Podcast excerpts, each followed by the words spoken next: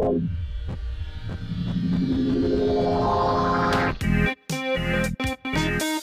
Strongest Podcast.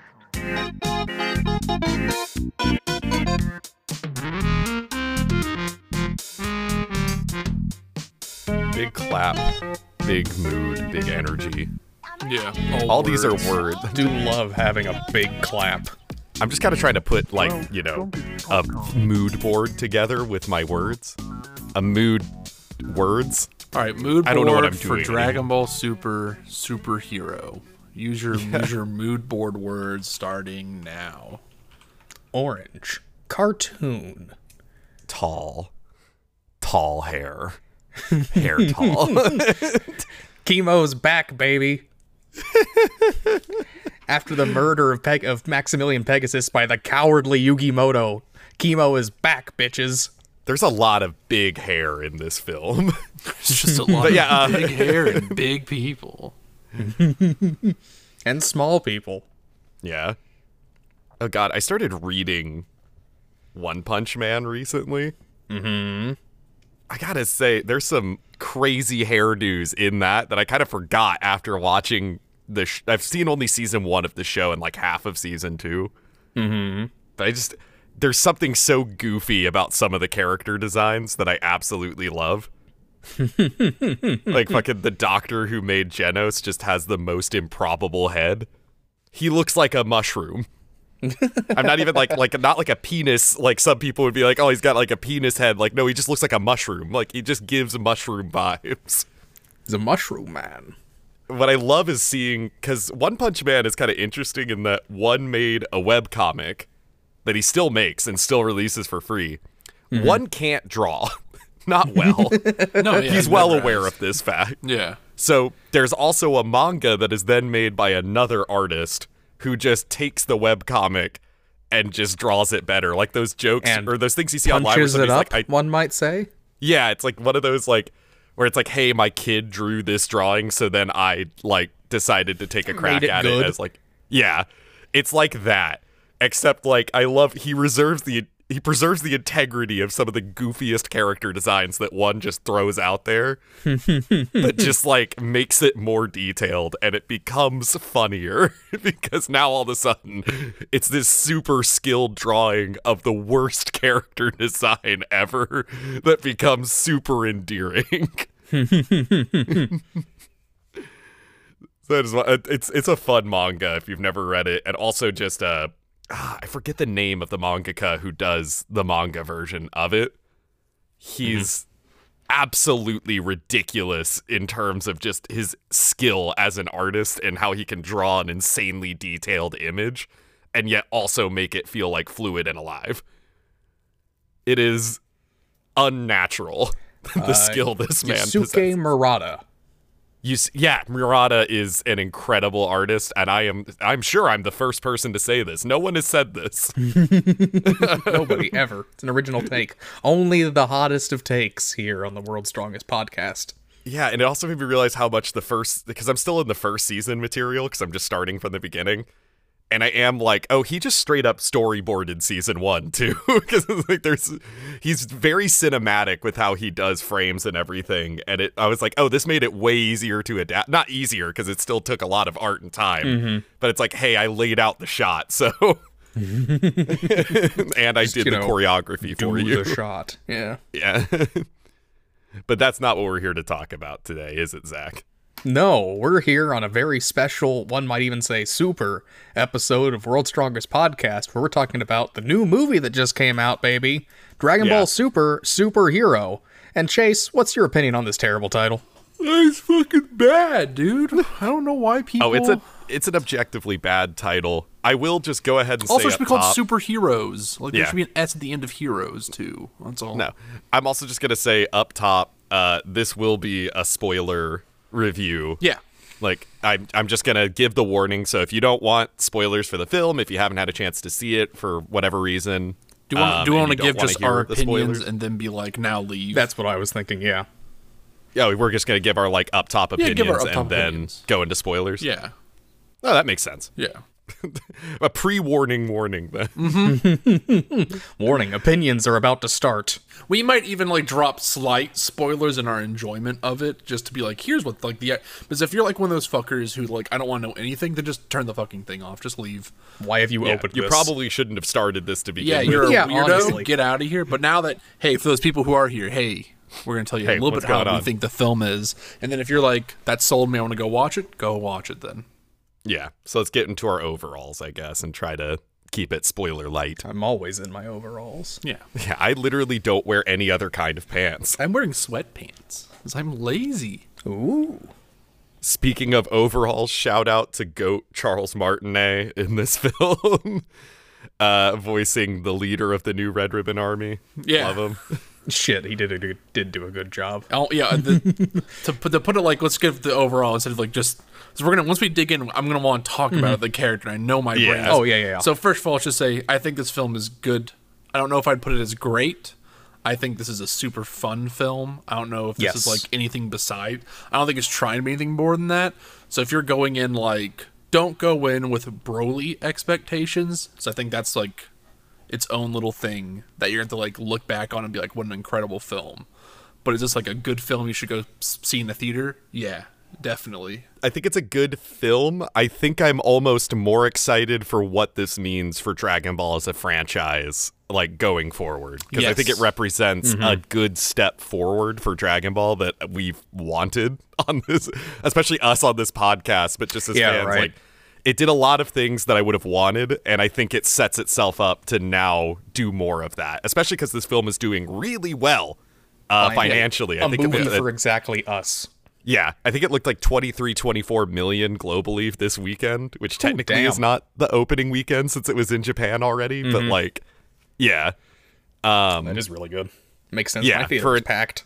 for an anime film, like that's great. Especially like in the US it broke Pokemon the movie uh it broke its record for opening weekend in the US box office. That's hilarious. Yeah, so like I'm hoping that I've like I wanted this film to succeed just knowing that it was going to be a story that didn't focus on Goku Vegeta. I wanted it to succeed so that we could get more of that. and I think yeah, this film is doing great financially and I would agree with Chase. I'm like I I'm not going to call it like a 9 out of 10, 10 out of 10. I'm probably going to put it in the 7.5, 8 out of 10 range Yeah, that's I'd give it it's a definitely solid above eight. average. It's a great time if you're a Dragon Ball fan. I mean, because let's Watch face it, it. if you're coming, yeah, This film's made for this you. movie, Like to yeah, be perfectly frank, if you like Dragon Ball and you've been around since Z, you've been watching Super, Or hell, even you watched before Super. Z, you've been, yeah, even yeah. before that, Yeah. this is literally a film made for y'all. I think it dips a little too hard into that. It's like one of my criticisms.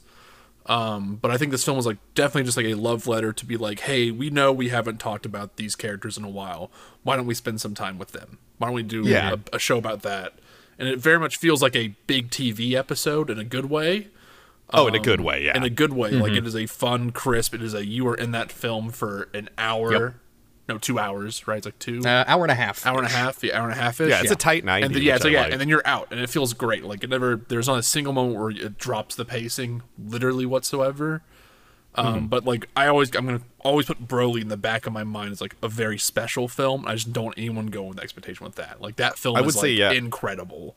I think Broly still great. edges it out, especially in terms of like visual Oh, yeah. spectacle. Though I will say visually, because I was concerned, and I think many of us were when I saw this was, you know, a full Mm-hmm. 3D CG animation Dragon Ball movie for the first time. Um, it does have some 2D shots in there, but for the most part, it's 3D. I was pleasantly surprised by the visual fidelity of it. Obviously, like later, the first trailer was a little rough. Later trailers seemed to kind of smooth it out, and then the fi- finished project product looked great. Like I was actually very impressed by the visuals of this film. Yeah, I so still- was I. I thought the fights Yeah. were pretty fluid. Um, there was some stiffness, especially in like kind of the Goku and Vegeta models. Mm-hmm. All the stuff with them seemed more stilted than everything else, and I don't know if that was just because I was noticing it with them when I wasn't, or if like less time was put on those scenes because they're a very minor part of this movie. Yeah, But everything else, I didn't quite, I didn't notice any like too much jank. Yeah, which is nice because there's definitely been some jank in the past with Dragon Ball 3D animation. if you watched Battle of Gods, Resurrection F, especially, like Resurrection Resurrection F has slightly better 3D than Battle of Gods, which I'd hope the technology advanced a little bit. Battle of Gods just uses it a lot less, so it's less noticeable. Yeah. Um, and then like Broly has 3D animation thrown in, but at that point, like the technology's really advanced, and I think this was just the culmination of that.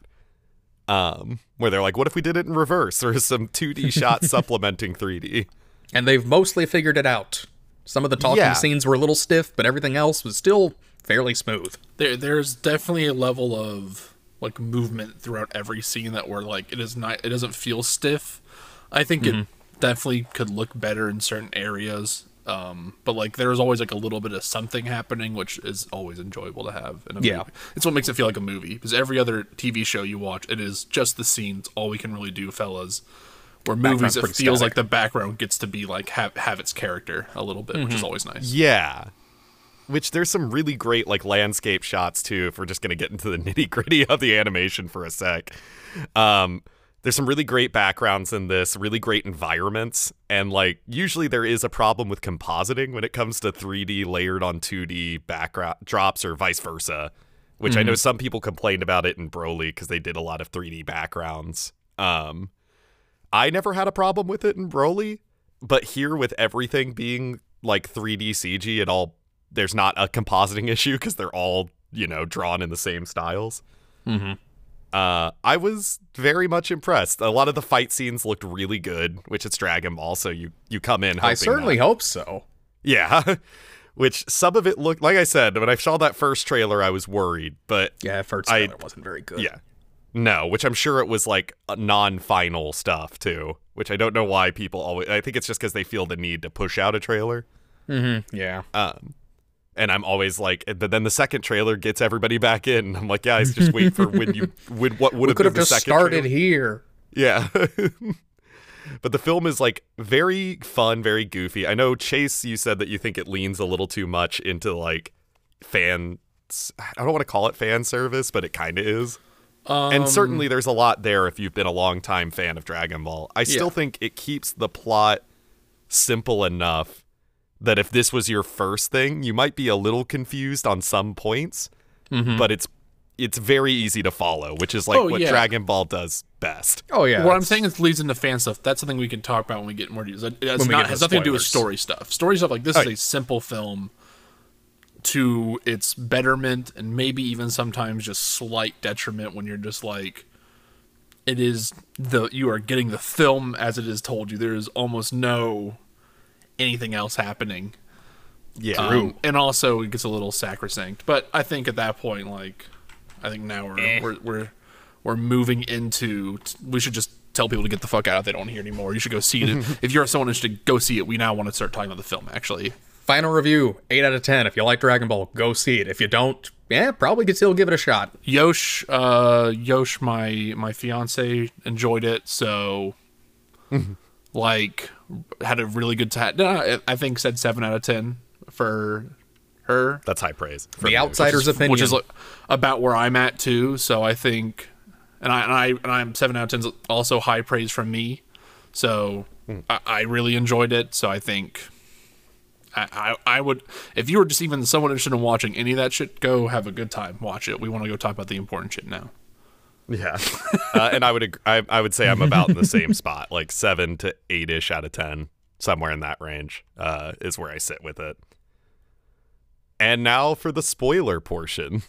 All right, everybody, out, out. Yeah, Do we do we, so we want a lot to go of new over a- characters. yeah, do we want to go over like a plot thing, or do we just want to like just talk about it? Because like at this I point, we just talk about it. Okay, cool. Yeah. Um, because the overall we talk about plot, plot we- points as I can sum it up in a sentence.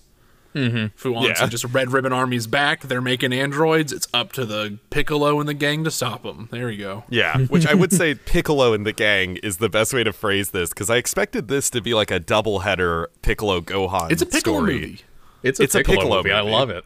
Yeah, which I loved, but I was expecting more Gohan. Gohan definitely gets like a mini arc and gets to be here, uh, and gets to be imp- pretty important. Like he is certainly gets the, the second dub. build character, but he is the second build character. Yeah. yeah, this is Piccolo's story, which is fun. Like it really showed me like, oh yeah, this is a strong character that can carry a plot. Like, Yeah. Yeah. which is something to be said. Like we've always talked about Dragon Ball as great side characters. We wish they'd use them more often. And this movie was basically like, all right, we heard you. We're gonna use them. Fine. God, we'll do it. Yeah, it's certainly mostly Piccolo Gohan, but we do get some good moments with like Bulma gets a lot in this film. I'd say she's probably third build of the Z Uh, fighters. she certainly has the third most screen time. yeah. And then you get God, you get the Krillin just fucking destruction in this film. there is literally a line of dialogue that uh. Bulma comes in with the gang and she's like, "Hey, I gathered Earth's strongest fighters and Krillin." Yeah. Which, like, one, pour one out for Krillin. Two, and Yamcha and Tien weren't even invited. that is that is rough. Krillin's good support. Yamcha Tien, I don't know. They're So, there. I guess in Tien's defense, he's probably fucked off to some mountain somewhere and doesn't have a cell phone. Yeah, Tien, I imagine, is the hardest person to reach. It would be Piccolo, but Piccolo spends too much time with Gohan, so he's just like a phone call away, pretty much. yeah, Piccolo On has his a phone. cell phone. He On his has a cell phone. A kitty it's cell phone. incredible. they give Piccolo a smartphone with a little like cat ears Nico case, whatever, on Mm-hmm. it. And it's it's very cute. I love the way he holds it like a Man has fucking like no old idea- man. Like it's like he holds it like it's a bomb about to blow off, just like with two fingers as far away from his face as possible. It's like the consistent bit, yeah, the whole time is him holding it from the top, it's, it's like in front of him, and he uses his left hand to like touch things on it, and he It looks is- confused whenever there's FaceTime. His face is moving all over the place as if he needs to get a view on it that he can't seem to understand, while everyone else is like a very standard just frame, holds it. just holds Yeah. like a normal human. It is Um, such a consistent great bit. character acting bit too. Like on the part of the animators create doing this for Piccolo. It's so like in character and it's consistent and I love it. Which I would say yeah, with the 3D I was worried there might be some of the little flourishes might get lost. Mm-hmm. And there are some talking moments where they do, but like this is representative of there's a lot of great little character flourishes just mm-hmm. put on scenes. Honestly, I think these characters most feel of the humor and like character flourishes land in this movie. Yeah. Oh yeah. Which yeah, that's the the humor lands really consistently. Which there's a lot of humor in this film. Yeah, This film strikes a DBZ level back balance. to Dragon Ball, baby. Yeah, I would say this is less DBZ humor and more Dragon Ball humor, Fair. Which I guess we're bringing Red Ribbon um, back. So or maybe super humor, maybe because we're, I don't know how super. I don't super. I haven't seen more Super, humorous so to maybe, some but- degree. Um, Super has some goofiness to it, but I think Super tries to lean into the drama more often. Yeah. Okay, but would Super have a mob boss trying to butter up a guy with Oreos, and they're dramatically eating the Oreos while doing their business meeting? No. Consistently. Consistently. Yeah. Props to Charles Martinet, as we kind of alluded to before. Uh, Charles Martinet voices Commander Magenta. Magenta. Yeah.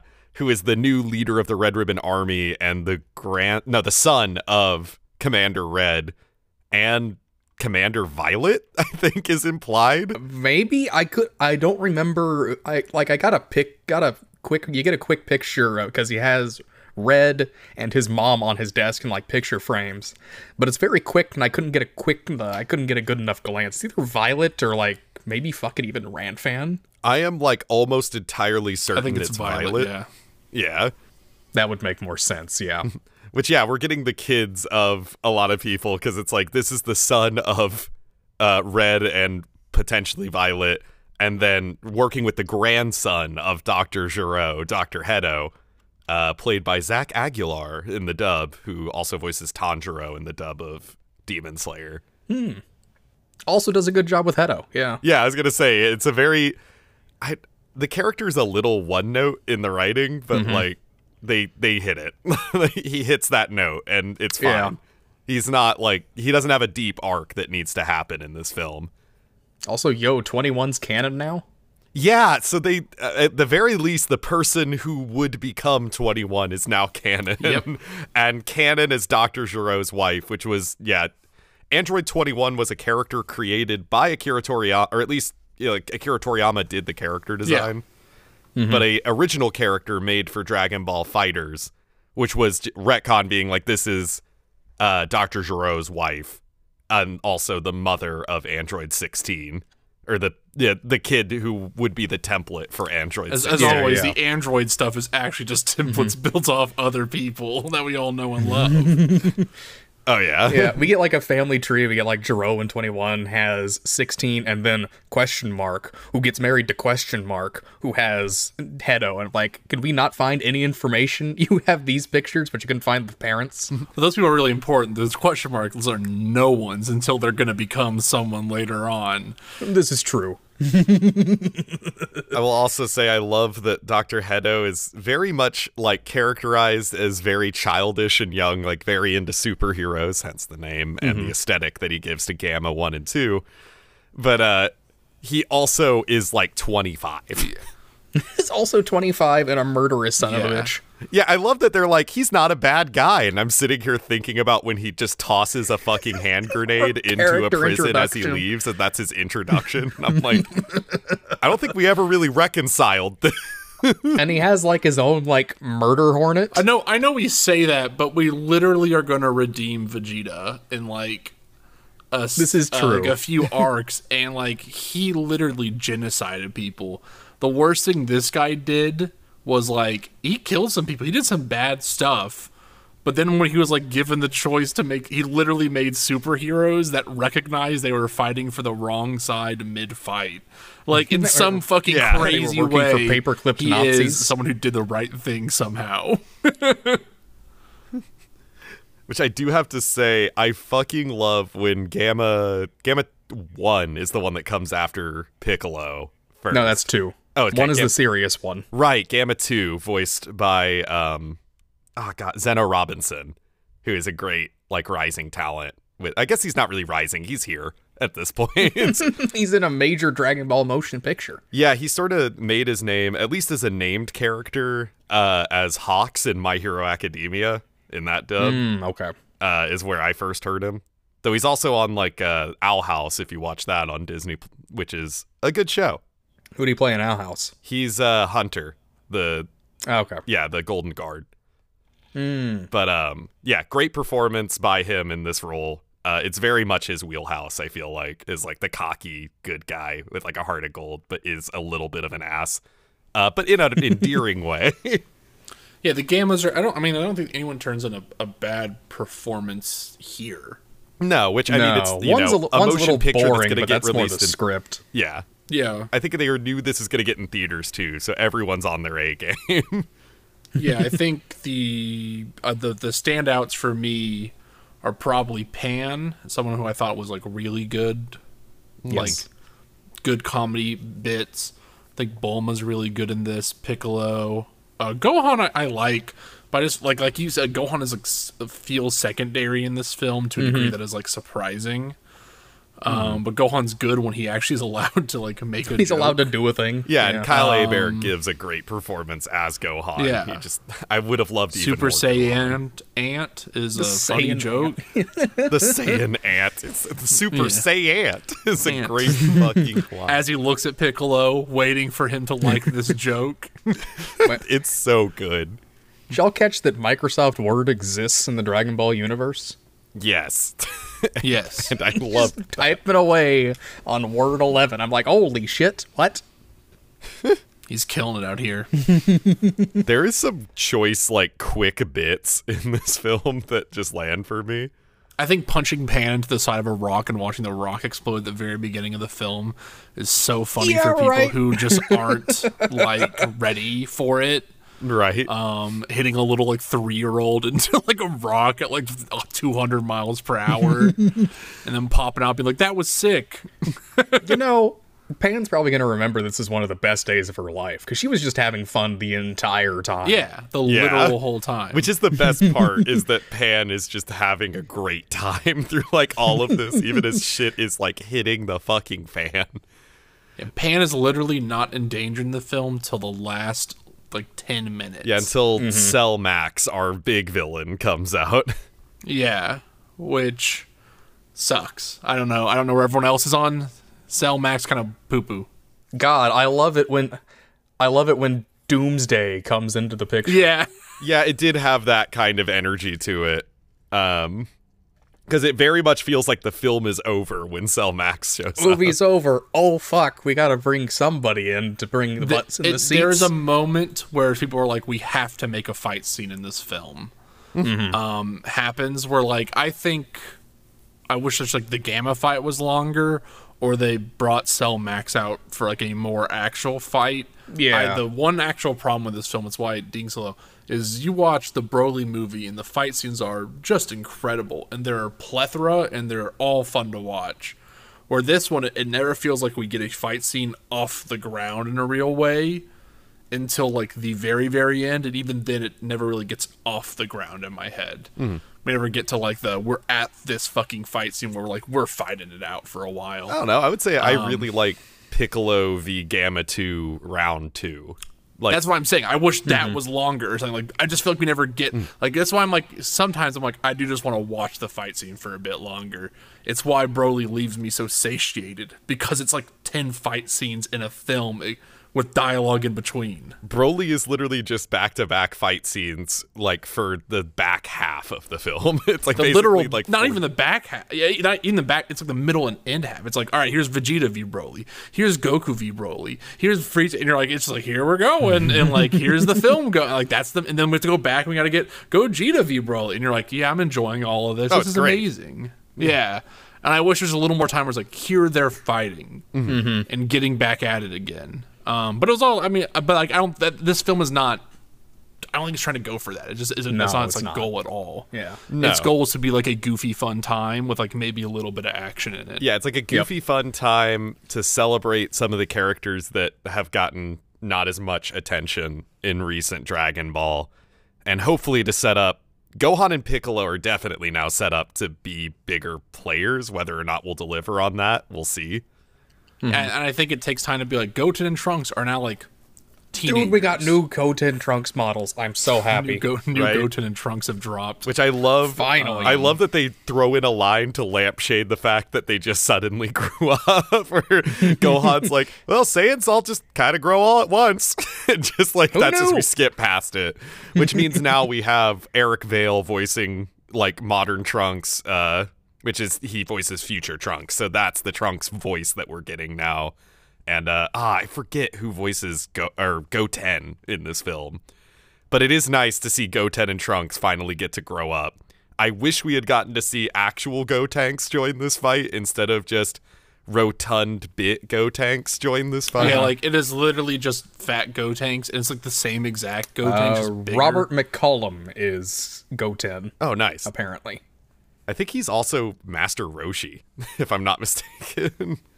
So yeah, I, I yeah uh, again like that's kind of like my thing, like my annoyance with the whole film is it feels like it will stop to tell jokes instead of like like a cool. Only at the very very end was I actually ever blown away by the movie when it like went like we are going all fucking out now for Oh, yeah. the action. when Um, Cell the way Max, that was, the like, Cell really Max cool. fight. Yeah, the, s- the, the very end of the Cell Max fight to be Ah, specific. when Gohan After, gets to go. yeah, when when Gohan goes beast mode as it would be called. Gohan Beast is the official Um, yeah. name of that transformation. Oh, is it really? Yeah, which Oh, I guess okay. yeah to say here uh, now would be a good time to bring up Piccolo and Gohan both get new ultimate forms in this film. Yeah, Go- Piccolo gets two. He gets he gets to be powered up once and then twice. Yeah. He gets yellow Piccolo and orange Piccolo. yeah, Piccolo gets a power up because he wishes on the Dragon Ball to have his potential unlocked. And it's like he gets it and they're like here's a power up plus a little extra. It's like what uh Shenron tells him. Shenron, yeah. which doesn't first he gets unlock potential is what they call the like interim form Yeah, it's, it's a thing we if you want to tie it back to us watching the It's show. the guru it- thing. It is it's the guru thing. yeah they You- literally bring that keep- back around they they literally keep bringing, like, like, piccolo hey. goes to dende hoping to get that from him and dende's like i can't but the dragon could um which yeah Got to go- give it a quick upgrade. yeah this turns into piccolo gets one transformation where he looks about the same, but his belt turns black instead of red. His skin is more of a like green yellow color, and It's the in like between the orange yeah. and the lines on his arms uh, disappear and they become smooth. And that's like because I remember reading about this, and Toriyama was just like, it was hard to come up with transformation for Piccolo, mainly because he doesn't have hair. That's legitimately what he said, and I found that absolutely fucking hysterical. Do you think he brought up the idea? He toyed with the idea of just having the antenna go super long, and I- either he or an editor was like, "No, that's stupid." Mm. I feel like he probably did. But yeah, this is like this is like half a transformation. And Yeah. it mm-hmm. it works. Like I think it look he looks a little Looks fine. stronger. But then I think he also bulks slightly in this form. I do and think he, he his bulks face up gets once. slightly more angular too. Yeah, mm-hmm. I think it's just like another like a slight bulk up. But then we get Orange Piccolo, which is in fact the name that Piccolo, Piccolo. himself gives it, which he says a line that's almost verbatim a Frieza line from Resurrection F. I'm bad at naming things. Yeah, literally, like Gohan's like, "Oh, what do you call that new form?" And he's like, "Oh, "I don't really care about forms. I guess you had to call it anything. Call it Orange Piccolo." Which, right up top, Piccolo turns orange, as you can probably. I like that he didn't even notice. Yeah, So the, right up top, it's the orange part you won't notice first. He gets wide. It is Dude is big Piccolo. wide. It's Yeah. ripped Piccolo. he's like two feet taller. He's like a Lord two Slug feet Piccolo. wider, and he's just buff as shit. His face becomes so square. he has the squarest jaw in all of Dragon Ball in this form. His antenna stand up, which I thought was funny because it's like Super Saiyan. Um, and he is just absolutely powerful. Which, yeah, it huge power boost for Piccolo. Um, and he can further uh, do his other stuff. Like we get gigantification back. Piccolo, We got big Piccolo. We got stretchy arm Piccolo. Yeah, Piccolo Great gets all his moves from Dragon Ball back that he doesn't use as often anymore. I like that it's Krillin who's like, Piccolo, why don't you just get big again? He's like, Oh yeah, that is a thing I did, didn't didn't I? yeah, Piccolo literally That- says, "I that would forgot be- I could do that." This is actually a perfect example of where I'm like, this is when I don't like the fan service they do because to me, I would just like it if Piccolo did it. Did it? Like Yeah, that wasn't a, it wasn't a minute be like, hey Piccolo, do you remember that you can turn big? Flashback to picture of Piccolo getting big. That is Piccolo true. Come back It to see Piccolo. I do. I can do that. I mean, I'd be like, just do it. Yeah. You know, just like I. Maybe it's just for me as I've watched Dragon Ball recently. But to me, it's like people like know this, or if you don't, this would be like a fun throwback, and maybe like, or be like he does it, then Piccolo goes like just like in the tournament, and like Yeah, mhm, I would something agree with simpler. that. Yeah, Uh, but to put a stamp real quick to stop here, um, I do want to point out in this transformation, it is in potential only just to like give it a like in usage power of how strong it is. He is fighting the robot, the Gamma Two, I believe is which one it Uh-huh. was, and he is being beaten by it. He becomes Orange Piccolo. He beats Gamma Two in one punch. Yeah, like it is a substa- It is like a little on top, is what Shenron says. It is an eruption of ki. It is It an is intense Super Saiyan. Yeah, it is his Super Saiyan. yeah, I have to point out that G- Piccolo is in his unlock potential state when he is getting beat down by Gamma 2 in their rematch. Like he's not in his standard state. He's already powered up. Yeah, this And- is his, like, and this is the upgrade. Yeah. He also get Oh yeah, they also there's a symbol that forms on his back in this. It's a circle. It's a like a small circle with another circle inside it with a line connecting. them. Yeah, it's supposed to represent the- the Asagi trees on Namek. Is what I read. yeah. It's the it's the uh, yeah the Oh. the circle inside is the Asagi tree, and the circle around it is Shenron. Is the Oh, I like that, And they're connected. Yeah, no, it's very good.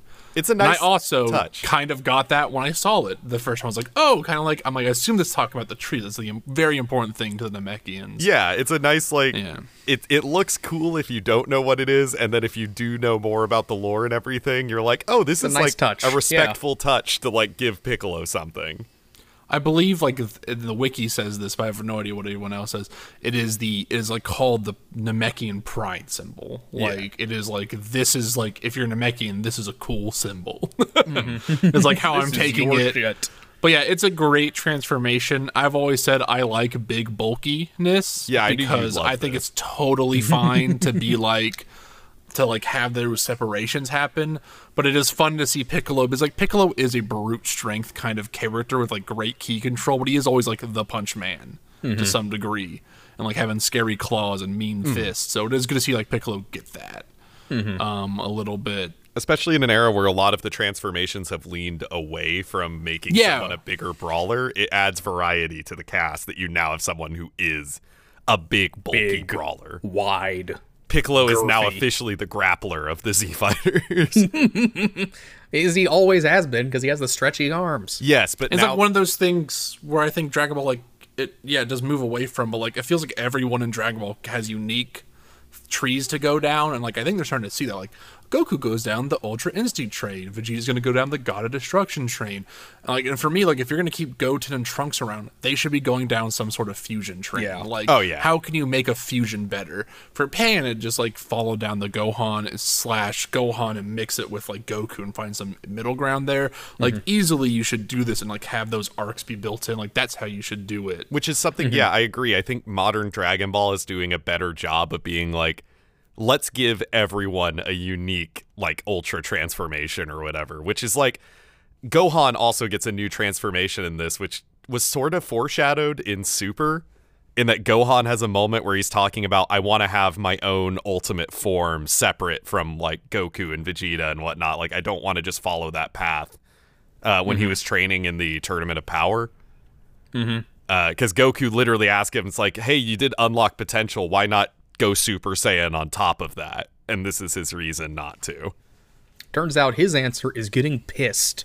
Yeah, which is Which, always which has been his answer for everything. This everything. is true. yeah, but he's like leaned away from it and tried to Yeah. like push that part away. So it's like, hey, Gohan's gonna come back to this, and he's gonna come back to it in a big way, which. Big is an operative word for the hair on Gohan. in this day. there is I'm looking at a picture. It is literally the size of his torso. Yeah, Gohan Beast, as the form is called, is basically like take Gohan, his hair turns white, his eyes turn red, with the pu- visible pupil in the center, Yeah, like yeah. Ultra Instinct or like all that. But his hair, it looks like his Super Saiyan 2 hair when he first went Super Saiyan 2, but bigger. And it's like leaning back because it's gotten so tall. And I will say, I wish the hair was smaller. Yeah. It's a little much. I think like I wouldn't be surprised if the next time they break this out, it's like mostly the same, but the hair gets About a little shorter. half. Or like I could see like this being if you did it animation wise, you just like would do something more with the hair. It's like right then it, it is like literally a bush is coming out of his head, or like pi- it's like a pineapple, right? Like Yes. It's just a pi- what- it's pineapple hair. yeah, and like Pineapple It just needs to do Gohan. something more. Um, the, the the everything else around it, like I like the red outline that comes with it, the electricity sparks that go with it, all that stuff works well. Oh, the aura looks good as shit. yeah, yeah. everything everything Oh, about that's yeah. good. I think it's like a nice mirror to like what Ultra Instinct kind of gives the look of. And we get Um, that wild side of Gohan that we haven't seen in a long time, like that like frankly just aggressive side of Gohan. Mm-hmm. Where like Gohan takes on this form because he sees that Piccolo is getting hurt for him. Like Piccolo's trying to basically hold Uh, Piccolo's off getting Cell- murdered. yeah. Cell Max while Gohan is charging up. And we get a, a very much just mirrored to Gohan's Super Saiyan 2 transformation. It does like the line behind his head, it does Mm-hmm. like the zoom in on his eye, and he like leans back and just lets out a fucking yell, which is great. Love it. Uh, it, it I am like, I wish we could have done this slightly differently than just the Super Saiyan 2 transformation again. Yeah, But also, I love that transformation, so I'm like, I'll let it slide. cool, so but I- I'll allow it. yeah.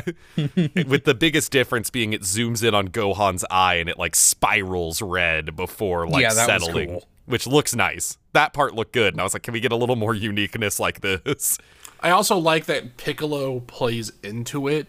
He is like, I'm gonna have to trigger this. I'm gonna get killed pretty much. Yeah, Piccolo's like, I know that we need someone stronger than even me right now to pull this He spends the entire movie fucking with Gohan to get him to do this. yeah, that's like half of Piccolo's movie like arc is just I need Gohan to get back to it.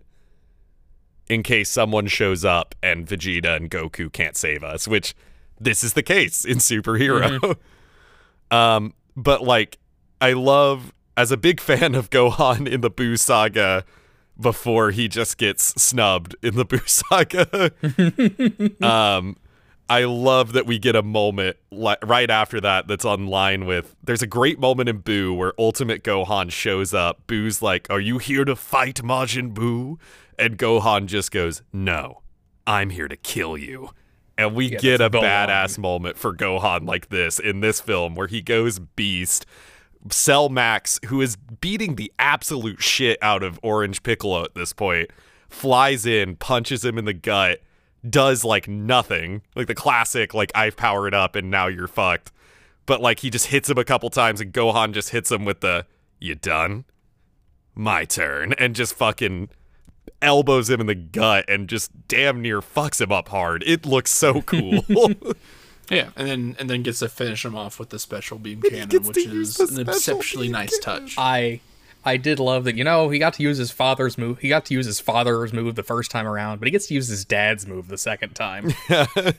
So this is actually me and Thomas were talking about. I am going to get into now because I think mm-hmm. even Yoshi was talking about with me when we got out. Is we everyone's like we always go say Piccolo's dad, Piccolo's dad. I just don't get that energy from Piccolo. I I get like mentor uncle, but I never yeah, very get much dad energy. uncle. Yeah, like it is. Like, it is funny. People grump- like or he is the dad. Grumpy, grumpy grandpa. But yeah, but I've never like Master Roshi is Goku's dad. I'm like Master Roshi is Goku's mentor, is his like Mm-hmm. trainer, and Piccolo just feels like that. Someone who like is your uncle sometimes and your trainer the other time, or like is looking out for you while your dad is off, and is like this is the guy you're like kind of given to, but not like your actual dad. Um, and Piccolo just it hits that role so well, and I think Toriyama like understands that combo really nicely when he writes for Piccolo and Gohan. There's so many moments where you're like, oh, Piccolo is just going to try to make Gohan better because I, like what comes out from this film, the whole thing is like there is a fear now that like if Goku and Vegeta aren't around, who the fuck does actually take up the mantle? Mm-hmm. And it sh- and Piccolo knows it can't be him at the end of the day. When, when we start here, by he's the end of it, help, he can he can he get can't there. do it. He just can't do it. He knows he can't do it. Piccolo knows that, or like, and every audience member should know that. But he knows Gohan can. It is just true. Gohan doesn't need a wish from Shenron to get to like where he is. By the end of the film, Gohan could have gotten there already. You know, like that mm-hmm. is the idea. And I think that like dynamic is very interesting. And like I think it's fun to watch Piccolo take on like that Goku role Uh, when he was training Gohan and like continue it forward as like him going back to his original shit. And then Gohan like recognizing that and being like, I'm gonna learn the special beam cannon in honor of Piccolo because like time, that yeah. also that Yeah. new fucking rip kicks ass and no one uses it. It's so good. Which it's very Fuck, sweet. It's so good. the moment because like when Go or Piccolo tells Gohan like I'm going to hold Cell Max down and you need to power up and hit him with a special attack to finish him off. He literally says like, "I don't know, use the Kamehameha or whatever. I don't care." And then when he you mean the Kama Yamama? the Kameyamama, fuck off. like, when he uses the special beam cannon, I was like, that's so sweet. Just when he, I was, some part of me was like, I bet he's gonna use it. Whenever Piccolo said that to him, and then he did.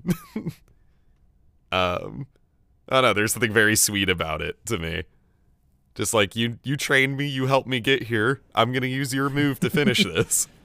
Well, he always keeps wearing Piccolo's clothes, so Yeah, I, I believe like Toriyama even put it. He's like, I think he, they're like, they're like, what was your aim in putting Gohan and Piccolo in their harmony? And I think Toriyama literally goes, Gohan's stronger than anyone. Like that is like his flat response. And he's like, he hasn't got a chance to shine. So in order to motivate Gohan, I- I'll just quote it. This is the the quote from Toriyama. If someone asks, it. what's his aim in featuring this? His answer is Gohan is actually stronger than anyone, some ellipses, or so it's said. So that's his like little out he can give himself. Mm-hmm. But lately he hasn't gotten really gotten a chance to shine. In order to motivate Gohan, it takes his revered teacher Piccolo rather than his father, Goku. I figure I'd try giving birth to a new superhero by putting these two in the spotlight through their intense battle with the Gamma androids. So like his, I think that's full. Like we were just inferring it, but that's also like there's the author giving his intent. Um, And like it is like what we were saying, like right, it is like it is Piccolo having to be like, I have to push Gohan to be Better. we can't just rely on Goku and Vegeta because the moment something goes wrong and Goku and Vegeta are just off fucking around and we can't get them, there does require someone to be here to deal with this, and that is the Gohan Piccolo arc right now. Mm-hmm. It's cool. Yeah, it's really cool. And it's cool to get to see them kind of sit into these roles and get to have a unique niche in this universe. It's not even like they're supplanting Goku and Vegeta. They're like, here's our role in this team of heroes. We are the solid B team. You need a backup, we're there. Mm-hmm. which is so good because then it can really i think it really opens that level to be like we can have more fights than just goku fighting one person. There Yeah. can be these multi fights these team up fights i think you really can expand that little bit. Like this it feels like dragon ball's always been so narrowly locked into the one-on-one. And i mm-hmm. feel like we can start tournament powers like trying to open it up and it kind of gets there in the end, especially in the anime and stuff. Mm. And but like I feel like I feel like some I think Toriyama I, I'm, I forget the guy name who's writing Super right now. What's his name? Toyotaro. They're like I feel like they're just like trying to fucking crowbar their way into writing having more cool fights. Yeah. Mm-hmm. And I feel like this is them slowly getting there. Which the which can be I, I understand how it can be hard because like at some point when you start writing like the main character as the strongest character, why would you just not have one on ones? Mm-hmm. Um, and everyone fucking loves Goku and Vegeta. Why would you ever focus on the other characters? I think they're like, fuck it, we are going to crowbar our way out and get these characters everyone liked before we're going to bring them in, and we are going to do it so we can have more cool shit. Yeah, which I'm seeing more at the end of the Or that's the hope, please. No, in the Moro arc and the Granola arc, there's like some actual like multi-person fights. There's definitely still one-on-ones like seem to take the forefront. Yeah, But I, they've I s- think the one on one's always going to be like that, the fucking bread and butter. Yeah. right? Yeah. You're, you're gonna, you do want to see Gohan or Goku just beat the shit out of someone by themselves, but also variety is the spice of life. Oh yeah, and I think we're start like you said. I think we're like we are clawing our way into making sure that that is feasible again. Um, which I know that you you say they're the B team, but I will say Toriyama himself has said Gohan and Gohan Beast and Piccolo and Orange Piccolo are on par with Goku and Vegeta now. Yeah, I, In his I don't mind, doubt which is that. important because this is the person. Well, there who is was that line where Gohan was like, "Oh, I don't know if Gohan, if Dad and Vegeta were here, that still would have been hard." Yeah, Yeah. So- like the idea that it's yeah. like they wouldn't have made this easy. the I'm not saying B team as in they are weaker. I'm saying B team as in they're Goku and Vegeta are the A plot. Oh, They of just- course. Mm-hmm. That's just how Yeah. they've been. I'm hoping that we can all thrust these motherfuckers into an A team all together, where there can be some cool fucking thing where they have to go off and time limited and shit happens. Well- they're all fighting cool people and You know, Whatever. Frieza's still around. Oh, and he brings Frieza's a still- lot of goons with him. Frieza's still around in a Yes. big way. Uh, this happened to the U.S. release of Superhero. Happened Yeah, I to heard some rumblings about this. Please talk to me about it. Oh yeah, this happened to coincide with the so spoilers also for the Dragon Ball Super manga. Um, we don't care about that. this also coincided with the release of the last chapter of the Granola arc, which now the manga is about to go on an extended hiatus to prepare for the next arc. But uh the Granola arc ended with Frieza showing up and Frieza unveiling that he spent 10 fucking years in a hyperbolic time chamber that he found. Jesus Christ. Yeah, the Granola arc or the Moro arc had set up that there are more time chambers out in the universe. Like Goku used another one. Oh, okay. Um, and then Frieza's like, I found one on a planet that I conquered, and I spent ten years training in it, and How has now unlocked. in real time. yeah, Ten days. yes, which Okay. means he's now unlocked a new transformation that they very explicitly show outclasses Ultra Ego and Goku's newer version of Ultra Instinct like immediately. Uh, it is Black Frieza, which looks a lot like Golden Frieza, except the gold parts are now black. Uh, I know, surprising. And Veg- Frieza literally one shots Ultra Ego Vegeta and Ultra Instinct Goku at their full strength. Because they very explicitly get healed right before he shows up and then get fucking just bodied by him. So I'm like, now- Interesting. yeah, so now Frieza is like back on top in terms of the big bads of Dragon Ball. And we're not sure what his current objective is. He kind of seems to allude that he has plans. I mean, I think it's mostly just, you know, I am now strong enough I can go on the conquest. Though he also does not kill Goku and Vegeta. Yeah, I was about to say, I guess his new goal was to just fuck with them, because if he wanted to kill them, he could have done it. Yeah, well, the whole reason he showed up, because the entire reason that the Heeters, which were the real villains of the Granola arc, were doing what they were doing was they wanted to build up so they could assassinate Frieza and take over the Frieza Force. Uh, Which is why Frieza shows up, because Elec, the leader of the Heeters, had called him there with the hopes that, like, by the time he got there, Goku, Vegeta, and Granola would all be dealt with, and then he could just sick Gas on him, who he had wished to be the strongest in the universe. You, uh, you didn't want to wait until you confirmed you dealt with the first step? Yeah, he he seemed to get a step ahead of himself. Frieza shows up, murders Gas, who is at this point like a zombie because his lifespan has been shortened by the wish to make him strong, in the same way that Granola has. And it's honestly a disturbing visual for Dragon Ball. Like as he's fighting while he's like literally falling apart and like turning to dust. It is an actually fairly horrific visual. uh, which Jesus. I I loved. It's scary as hell watching Gas like near on near death, still strong as hell, but looking like a fucking zombie as he's like falling apart while still fighting. Uh, Frieza shows up, finishes him off, murders Elec, and then just like one shots Goku Vegeta in his new form in their new forms. And then he's like, Well, I didn't come for you, so I'm off. and just gets back in his spaceship and leaves. So long, idiots. That's right, buttholes energy. Honestly. yeah. but I am like now that we have the Frieza, Frieza, and by proxy the Frieza Force is back as our main threat. Um, at least presumably for our next arc. And now we have Gohan and Piccolo are powered up to the equivalent of Goku and Vegeta at the moment.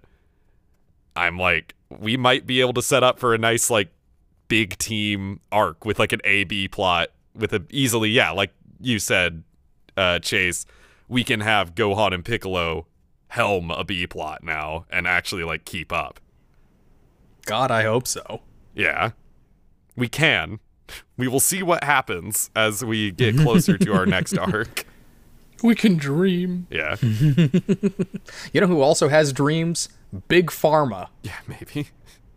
They have yet to give a date, as far as I've seen, for when the manga is coming back. They just said it's taking a hiatus, Mm, okay. which they're on monthly releases, so who knows when the next chapter will start. But they want to, I guess they want to take some time to prep the next arc, which, you know, fair.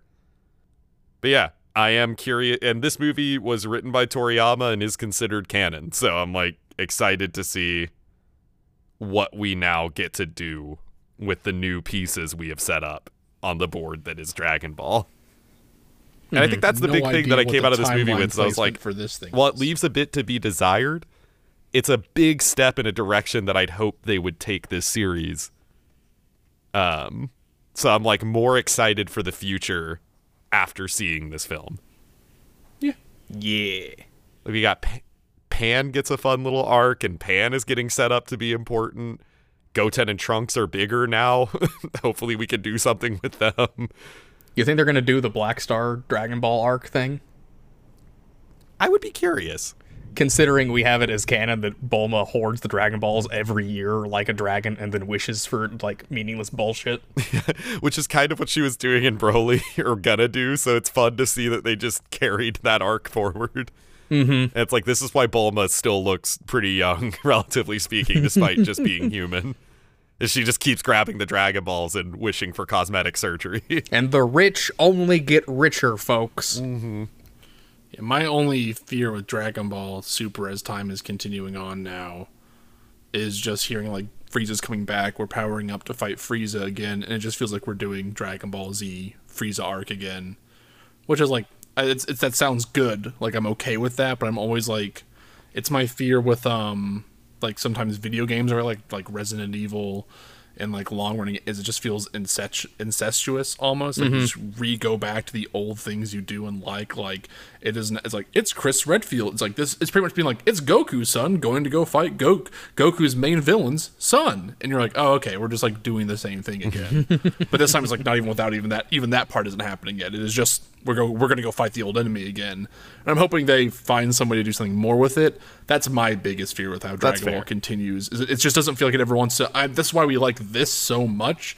Is it's developing old characters to at least come back because they just haven't been around for so long. Yeah. But like one thing is like I do want newer villains, but like I think they have been having their newer villain stuff, blah blah blah. So I'm hoping there's like some twist to this, some addition that makes Frieza not. It's just not like let's fight the Frieza Force again. I want some addition to it. Yeah. Um, something, but like that's what I'm hoping their time off they get to really do. Which is the yeah, like I'm sure that's part of it. Right now it's too Well- early to call if it's just gonna, you know, become more of the same or if they have like a big plan in mind for what is different this go around. Well, Frieza knows about the giant like universe Dragon Balls, right? Yeah, Frieza knows about the Super Dragon So- Balls because he was there for the Tournament of Power where they were used at the end. Um, there you go. Big yeah. heist. Big planet heist. and obviously he's he's a different character to some degree than he used to be because he would have just fucking iced Goku and Vegeta instantly, the Z mm-hmm. version of him. So there is this question of like, he could have killed them. It's very obvious he could have. Why didn't he? Maybe he feels he owes them. They owe him, or he owes them one. Which, yeah, he doesn't really allude to, but that could be part of it. It could be that there's some other angle to this. I'm curious to see where they take it. I I am also like Chase. I'm worried they're just going to do more of the same. But mm-hmm. with a setup like this, I am like there is there's things they can do with this and I'm not going to say I'm trying to think. I'm not going to say that they're not going to do something new. But I will wait and see. Yeah. Hmm. I, I'm hoping like like to me like I'm I'm done with Frieza being the villain is like where I'm at at this point and I'm hoping this next arc is like and to some degree like I don't think villain will ever be Frieza will ever be a good guy right like mm-hmm. I, I don't think that's Frieza's nature whatsoever but I'm like I don't want Frieza to be the main villain again. I'm hoping there is something more going on that they can work on to do that requires them to go separate ways and have multiple characters be important important like important things for them to happen that way. So that's all that's all i would want. Um and i'm hoping that like this time away will let them stretch their arms and legs and be like let's fucking try something unique for dragon ball. Let's go out of our way a little bit to make a really weird thing um that'd be my hope but i don't i don't know we'll see Yeah, obviously. as always, I'm I'm fucking back here being like, I hope they do something crazy and weird with it, and sometimes we get it, and sometimes we don't. Yeah, which this movie I think represents that they might be willing to do some new shit. Yeah, But it also, you know, dips its toes in the old shit plenty. Yeah. This this movie feels like a love letter to old fans, and it's like telling them it's a love letter, which is the annoying part for me. Hmm. But the new shit is just in general, it is still like old Dragon Ball hat. It is people power up and fight big. I mean, Red monster Ribbon's back kill for the them. third time now. Yeah, As a pharmaceutical um, pharmaceutical company this time. Yeah, they're big farm. even though I. Even though I would say they're back for like the second time, really, because I just don't consider the Android arc the return of the Red Ribbon Army. Um, I would consider it the return of a guy who was in the Red Ribbon Army who just stayed awake for a little bit longer, and then then it's this then it's then he's gone. But this feels like an actual return to Red Ribbon. But like all that return stuff is like it's just like old. I don't think it'll plot. It does anything besides being like Red Ribbon Army is back. Lamau. Gives But us it- an what the- excuse to to puppet sell out. Yeah, bring old Cell out again for no reason. But what it does do is like here are just how to get these characters back in that that are cool. But it's like we just don't like we keep saying we don't fucking get to see ever see Piccolo or Gohan or anyone really have their own time Well, like- to themselves. Like we don't get to see the mm-hmm. interior life of Piccolo, and it's cool to see that.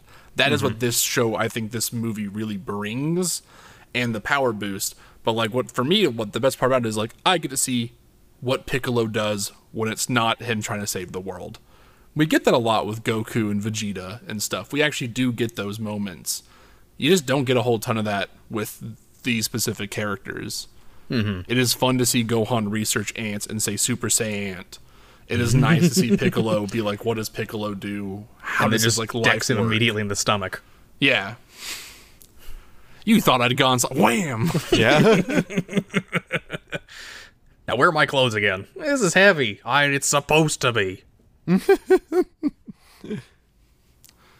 don't, what did he say? Like it wasn't that heavy when you were a boy. Something like that, yeah. Flies off. um, yeah, it's like that's like the part that I think that's almost like where like I want to see like Super be com- comfortable letting itself slow down sometimes and be with those characters and see their interiority of their lives a little bit because people do fucking love these Dragon Ball characters, and I think that's the big thing from Super you get taken away with it is like those little moments where Piccolo can't use his phone correctly. Um, where everyone keeps getting him stuffed animals, and he for like obviously forever was like he couldn't say. I don't want it. Um, and then I think like, I don't want them anymore. Anymore. no, I don't think he does. I, I don't think he does.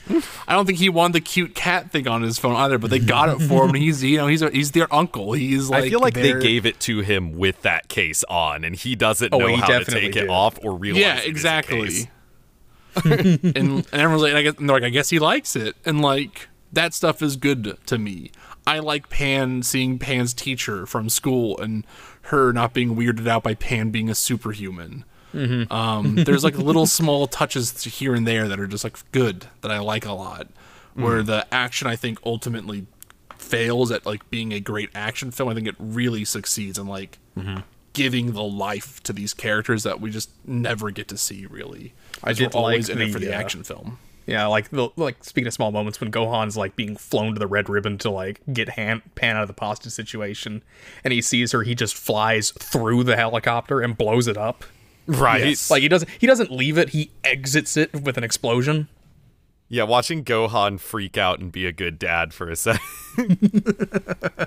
It's also so funny how Gohan mirrors Goku in some way where they just get distracted with their work and aren't good dads. And Piccolo shows up to be like, "Be a better father. Like, take care of your damn kid." Yeah, it is literally care- just I Piccolo. took being care of like, "Take care of you." your freaking kid. It's so funny that like Piccolo is always stuck as someone watching over the Goku family line in some weird way. I think is like very good. Um, it's like poetry; it rhymes. Um, It is level kind of of discussion.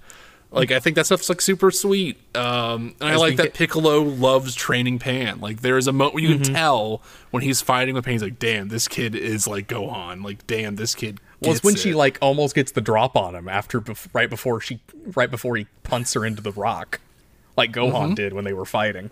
Yeah. There are like a lot of little good moments where I'm like, oh, they are setting up Pan to be like extremely powerful. Like it mm-hmm. is, they're getting. She's there. Like, already Pan will become a killed like ten people.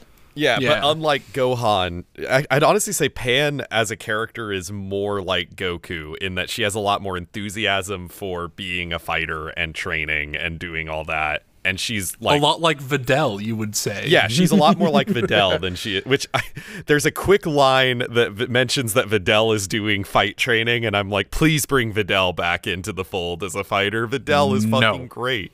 no, Absolutely. she's a mom first and a fighter second.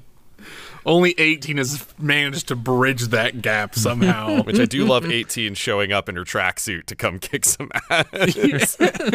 just like the Tournament of Power, where 18 also shows up in her pink tracksuit to just come kick some people's ass. Turns out it's The just a Android good look. 18. Yeah, the Android 18 special. It's like, yeah, we have this team of the strongest fighters, and one of the absolute powerhouses of our team is this mom in a tracksuit who is just here to just whoop ass. You think it's like a Goku situation? You go home and her closet's filled with nothing but the same tracksuit. Maybe. At this point, I think, yeah, she's given up on the jeans, jacket, I stripy also like that 17 never appears in this film. And is, Yeah. he, uh, he, He is won. there, I believe. He believe. won and the he's- uh, he- tournament. He, for a fact, at this moment in time, without Gohan, being- is the strongest person on Earth, right? Like, he is, right? Like, Anthony's fucking ex- absurdly powerful for some reason. yeah, right? 17. Well, it's, the, yeah, there's some like dubiousness to the powers and whatnot when it comes to power levels, which, yeah, Super just kind of like, hey, people can power up in stressful situations Mm-hmm. so that they can matter for a second. But he did also win, so you know, theoretically he is. Yeah, and 17 and 18 have the same advantage that Gamma 1 and 2 are like allude to in this where it's like they can just kind of fight at full strength until their battery is depleted. Mhm. Uh, which is like the big thing that 17 gets and I think what people don't think about when they think about why is 17 so strong in the tournament of power is it's like 17 is just operating at max power until he runs out. While Goku, Vegeta, you know, even Jiren, as they are going, they are getting more tired and losing power. 17 is just at a base level of power and he can stay there until he's just out of energy. Mm-hmm. Yeah, but also he's like somehow went from like less than Imperfect cell. yeah, less than yeah, like well, yeah, imperfect cell week to I'm a fucking gonna I can take on some real motherfucking I'm like Super Saiyan God tier strong. Yeah. I don't know. I didn't mind it so much because I was still in the mindset, and this film helped assu- assuage that feeling of like, I just want to see the side characters get to contribute. Yeah, no, and again, like I'm okay with if they, if they bring back 17, 17 gets to go on some adventures sometimes. Hmm. Fuck yeah, he's a weird motherfucker to bring back. He has different opinions than everyone Right. else. Um, it's great. I'm fine, but I just think it was weird they didn't bring him up. They didn't go like, "Hey, we need to call 17 up." I know he's like doing ranger shit duty out there on the island, but, But he we can should wait probably go hit him up. Yeah, he can like he can come he can come here, right? I don't. He's very reluctant. He barely agreed to join the Tournament of Power, and he only agreed because they got Goten Trunks But to I think watch if his you island. tell 17, hey, Cell is coming back, I guess they didn't know, so maybe not. As I say, they um, didn't know even- until they were there. But if you told 17 Cell is coming back, I think 17 would leave and go fight. That's all I'm saying. oh, for sure. Yeah. But, But, also, um, it is. I, I'm always, and again, as I think we'll always keep saying, I'm fine with characters just getting stronger. Just saying, hey, how did 17 get stronger? He's got human parts inside of him. He was training for a while out in the forest. He got stronger. Fuck you. that's fine with me. That's what they say. that is, in Yeah. fact, what they say in the. Yeah, there you go. It's like I'm like I'm like, do you think I give a fuck? No. If Krillin just came back and was like 500 times stronger, and they said why? He said I got the Ultra Divine Water. I'd be like, fuck yeah, he did. That's sick. He can throw two Destructo discs now. Oh yeah, that is Um, something that I'm like coming out of this. We got the Gohan Piccolo movie. I'm like, can the next movie be Krillin, Tien, and Yamcha? No, Please, I'm begging. because you have Tien in there. That's right. Can the next movie be Launch? Maybe. we get Launch back. I want Launch to show up and just be fucked up powerful. We find that Lo- we find out that Launch has actually just been a Saiyan this entire time. yeah, she her Super Saiyan transformation is just activated by her sneeze. Yeah, she sneezes and the Ultra Instinct music kicks on. She's no, she sneezes and like that like those giant craters just erupt underneath Yeah. her. yeah. No, no, no. When she sneezes, it's blonde launch, but when she coughs, run. Red hair launch appears. Just floating off the ground, an Uzi in hand. An, an ultra Look, powerful. we ha- we have ki guns now. We so do she could do that. She could do that. Yeah. Are they ki guns or just guns that are absurdly strong for once? I don't know, but Dr. Hedo's guns that he made for Gamma 1 and 2 could technically introduce the idea of our non ki users getting to contribute in fights. Yeah, there you go. So we'll see how that plays out. And we still have Gamma 1 dies. No, Gamma 2 dies, but Gamma Two. 1 is still a character, so we can still do that. Can we get scientists on Earth to just stop building universe destroying level androids in their basement? No. Next question. Oh, okay. well, I, well, I'm out of ideas. Yeah, what else is Dr. Hedo going to do? Cure Fucking cancer? nothing. Yeah. what is the um? What's the fucking thing I'm now thinking of? But uh, what do I what do I want to do? Cure cancer? I want to make. Oh yeah, the dinosaurs. Spider-Man thing. yeah, the Spider-Man. with your thing. with your brilliance of biology, you could be curing cancer. I don't want to cure cancer. I want to turn people into dinosaurs. Which is a based answer. Yeah.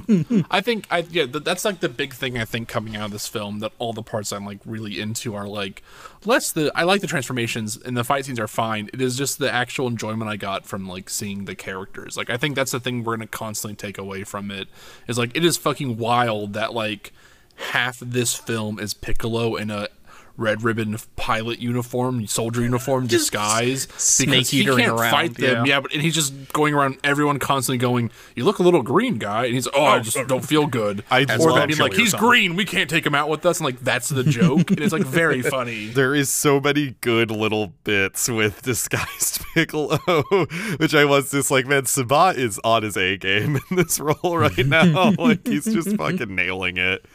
Uh, it is So funny. Yeah, and all the stuff with him and the like big, like fucking massive henchman dude that he's just hanging out with who has Yeah. no idea what's going on truly this whole time. Man, pour one out for that guy. He did not make it out of Gohan's exploding helicopter. Oh, he definitely didn't.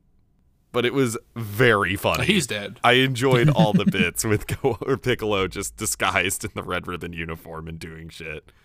There i also like one of my favorite moments is like knowing how like pan is training and keeping up is like piccolo's in his uniform runs up to pan after pan has like kicked this giant muscle bound dude who's not mm-hmm. like he who's not like really powerful right? He's like He's a guy. pan. Yeah pan takes him down and then piccolo goes oh hey mr piccolo and goes how'd you recognize me? He's like i you know i can sense you. I know it's piccolo. I got the piccolo vibes. And then piccolo goes down to get gohan as he is now kidnapped. Pan to get gohan out of like just doing Out nothing. of his so- office. yeah, so he can go for now actually save the world moment. Mm-hmm. Um, and then he runs up and there and the, he turns around and goes, "Who are you guys?" And he's like, "Are you kidding me? Like, is this a joke? Yeah, like, he's just like, you- "How is, is this this Right what you're doing to me right now?" Like, uh, I it's so raised good. you from my own hand. Yeah, it's so funny. Oh god, like, or when, like, uh, when Piccolo has Pan and he's like, "We got to motivate Gohan This to is fight so harder," good. and he just picks up. He's like, "All right, just yell like you're in pain when I do this," and he's like holding her up, and it looks like he's like got a hand on her throat and is like holding her up by that. But then he's just got his other hand under her feet to like support She's her. just standing Yeah. on it, yeah. yeah, and the fact that And Pan he- is just hundred percent in on it the whole time. Oh yeah, so- like when he when he quote unquote kidnaps her, he's like, "Here, I just need you to put on these handcuffs. Don't worry, you can break out of them anytime. I will not judge you." It's it's like this great moment. Like, they, so Pan has knocked out this guard, and Piccolo's trying to fly this ship, but can't do it because Piccolo's never flown a fucking. Because he never got his license. Never got his license. Good bit. Throw it back to there. I and did and got then- when he said I never Yeah. got my license. I the whole theater lost it. It It's so good. and then so it's flying, it's fucking jumbling all over the place. And he's like, "All right, Pan, you gotta act scared." And that's right, right when the guy moves, and right when the guy like opens eyes, she's like, "No, I'm so scared. What's happening?" Ah! And like, it's so funny that everyone like Pan is like super into this bit. They get throw her into prison, the Red are in prison, and then she just like is like, "Hey, well, ooh, cookies," and like goes into like, "You can't have these," and I'm like, "She's gonna fucking kill this guy." Um, and then she does. And then she does. Like later on, that guy tries to shoot her. and She just God. dodges ten bullets and pour one out the for nuts. Carmine and his like six YouTube subscribers. And his fucking pompadour goes when it falls down, makes a little poop noise. It's incredible. Yeah, I did love that all of these videos were like publicly available because you they could were, see and they a all had like count. five, 12 videos, twelve. I love that they all said that the production for Carmine got better throughout the years. That it starts with him having one productorial credit, and the like whatever six months later it Yeah. goes produced by Carmine, directed by Carmine, like edited by Carmine, sound by Carmine. It's like like bup, bup, bup, bup, and like hits all the. bu- It's so funny. Like all there's so many funny little fucking gags throughout the movie. Also, Carmine driving around in his car that he has installed a bubble onto the roof of to accommodate his hair, Him fucking cutting off another person. which which then gets pointed out by Hedo being like, "Yeah, it was really easy to see the car with a fucking bubble on the roof, so I knew that you know, Yeah. I was being tailed by somebody because that just kept showing up." Such a powerful, such a fucking powerful movie. It was a great fucking bit. Yeah. The the eh, the now the only thing I will say is I think some of the animation like when we get to big big shots like I think do, does fail. I think like them first going the red ribbon compound does not look good. Really, Like, I thought it was fine. I think it. I, think thought it was- the reveal with the fake thing actually worked pretty well for The, me. the fake thing is good. I think it's when the car is first driving into it and it's like panning out and out and out. oh, okay, Um, maybe. I There's like this. that- There's it, it actually starts just looking kind of like muddy. Is like how I would describe it. okay, Like, fair enough. just very like it's the one time I was like, oh, is this going to be bland all the time? And then like it really keeps it good every time. Like I think it moves like it, the 3D lives for really quick movement following that anime just doesn't really do in 2D drawing. Like you can watch any 2D fighting thing and or 2D drawn ant thing and fighting, and they'll have like more quick cuts to keep up. And this is there's like a solid like movement to the camera that's always very nice to have. And I think they do that beautifully. The amount of dynamic kick entries in this fucking movie is absurd. the amount of Um, what? red. Sorry. So dynamic entry or red hot kick is like how I'm going to be calling it. As I'm thinking of Viewtiful Joe and like fighting games. It is the I'm in the air and then I'm going downward kick. That is the used. leg pulled back, left leg out. You know the pose. Kick, yeah, and it's called dynamic entry. Is I think like what we I think is what it's called. Um, I think in Dragon Ball actually is now what I'm thinking. um, but it, I I just call it the dynamic entry kick or something. I think in Naruto it's called that actually. Um, but it's just a diving kick, and they use it like seven times in this movie. I think. It's a Gohan does move. it. The heroes do it. Like everyone does this specific kick. Um, but the specific one leg back, one leg out, I'm fucking slamming down, and that was like always very funny to me that that was superposed in. Let's talk a little bit about the androids, though. I don't think we've ever talked about gammas yet.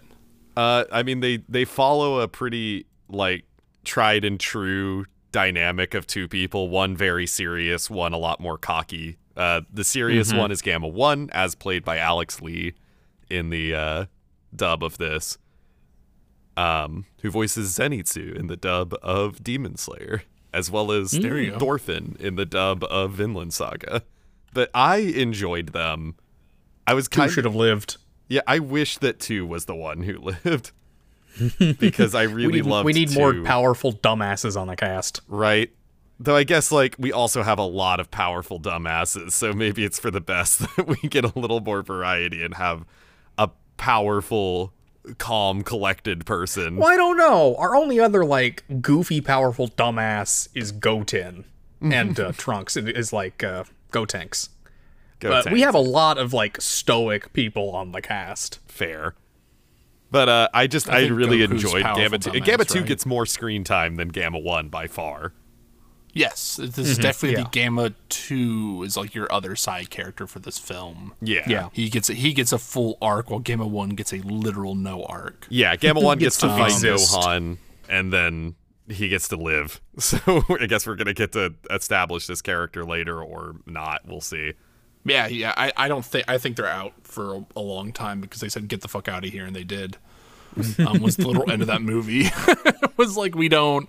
Uh, it wasn't like in a bad way. It was just like you are now out of here. We can't let you stay here because you did some evil shit. Even though you're not terrible, but like bad things happen. So You, go. Hedo, fig- you get to maybe stay. you you get to work. my yeah, wrinkles. you're gonna go work in Capsule Corp in the fucking Antarctic divi- he's gonna become. He's gonna become part of the alien Illuminati conspiracy around Capsule Corp. God, that's such a. I love that. That is like how they get him in. Is like, it's not that Capsule Corp have done good things. It's actually that everyone who works in Capsule was an alien because that's why they have such good technology. I mean, And- also to be fair, there are strange people flying in and out all the yeah, damn time. But I, I like that it jumps from there are some weird aliens, um, which I guess for no one has figured out there are aliens yet, which feels so strange to say at this point in Dragon Ball. well, Mr. Satan keeps taking all the credit. Uh, Mr. They, well, they have Mr. No one, Mr. Satan running PR for them. Yeah, but like not even that. Like you, I feel like it just at some point in Dragon Ball universe, there are just we can just say they're aliens, and people would be like, yeah, you know, that makes sense. Um, that there's some like some some spaceships have come down at some point and had other non super powered races be like, oh yeah, Earth, we've come here a few times. That is true. Vegeta has to be a known quantity to like No. the press. Yeah, like if Vegeta is maybe, but Vegeta doesn't hang around ever on Earth. Well, I know, but like out. he has to exist, and the people had to have talked about him because he's married to the richest woman on the planet. and smartest. so he just ha- so he has so like he might not have a big profile, And most but he has to like you know exist in the public consciousness at least somewhat. I think anytime we ever try to figure out what the public sphere of knowledge in Dragon Ball is, it is a black hole of information. Also true. Also true. no, no one knows. I, I, I. Now that we're talking about Bulma, just for a second, I do love that Bulma is just still the most vain person to ever exist. Yeah. Besides the second most vain person, which is Frieza. Bulma Mm-hmm. literally Uh. is sitting here grabbing these wish granting orbs that defy like the rules of reality and she uses it to get a, gift caked up ass. to humanity to do good for the people of Earth, and every year she's just ordering them and being like, you know, my ass could be a little bit bigger. Bulma's like, give me cake. Well, it's not, it's not a caked up ass; it's a firmer ass. The ass is just a little more. And it's like firm it up, brother. yeah. and also and less Shenron is the wish is granted. I want to be able to bounce a quarter off this thing. Yeah. I love but she's also mindful. She's like, but don't do it too much or people will know I got work done. Yeah. which was a Which joke. just makes it even better. Yeah, there's a dual joke in Broly that I love where it's cross. There's a scene with Bulma, uh, like, oh, I've gathered most of the balls, and Goku Vegeta are like, why? And she's like, I was just gonna use them to wish myself to look younger, like five years, so people aren't like, oh, you got work done. And then it cuts to a scene with Frieza, and he's like, I want the Dragon Balls, and like one of his henchmen's like, so you can be taller, right? And he's like. Yes, but just like five centimeters taller so that no one realizes that I'm using the Dragon Balls to become taller and they just think I like hit a little growth spurt. and it's so funny to see these two characters paralleled like that. I think that was the one thing Yosh was like, is this a woman thing or a Bulma thing? And I had to be like, no, I don't think any other woman in Dragon Ball is like Bulma. no. Well, This has it's a been Bulma Bulma's thing. character since the literal beginning Since the of inception. Dragon Ball. Yeah, that's just a, a, her like poison as a character. She's super smart. She's super capable. She's vain as all hell. yeah, she's the most vain person to literally ever exist in the universe. Is like her character trait. yeah, and it's very Um, funny when used for like quick gags like this. And I think Yeah. It's another trait of like in the same way that I loved watching Broly and seeing the characterization of Goku hit what it should be because it's like Toriyama is writing Goku again. The characterizations of all the characters in this were like where they should be because it was Toriyama writing it again. Uh, it's Yeah. like you know, Piccolo is Piccolo, Gohan's Gohan. Everyone is who they should be, which is not always the case when it's Toei's team taking over, and even not always the case when it's Toyotaro taking the reins.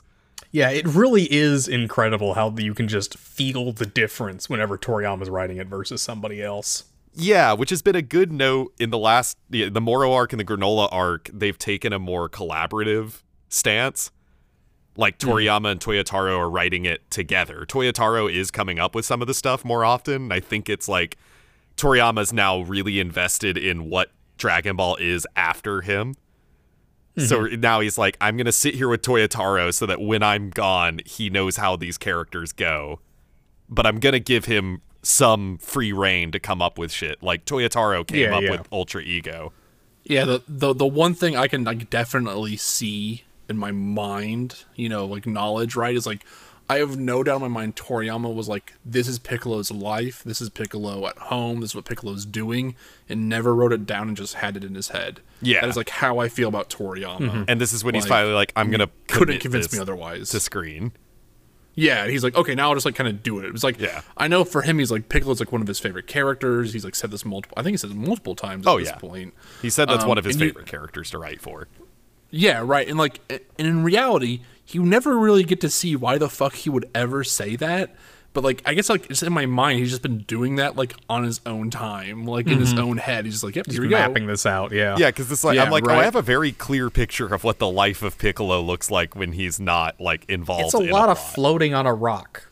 It's like, yeah, it's just floating a rock, meditating, p- training Pan, fucking around with Gohan. Like, there is something very funny to him writing out that Piccolo walks up, scratches the back of Gohan's uh, window, and that is Gohan will then come out. And he's done this so many times that it is like, that is the nature of like, what Piccolo does. love that they showed up to like go tell Gohan that like Pan's being kidnapped. He's like, no, no, don't answer, don't do the door. He won't answer that. Come over here. Yeah, it's so good. Trust me, I've been there. Yeah.